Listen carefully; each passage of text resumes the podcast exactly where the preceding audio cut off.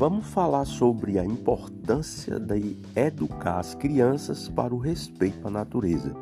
As crianças elas são multiplicadoras de exemplos que recebem e por isso cada um de nós tem o dever de ensinar a vida através de conteúdos importantes e significativos para elas.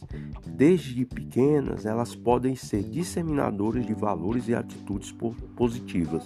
Então, temos que discutir a questão ambiental e levar as crianças a pensar sobre isso.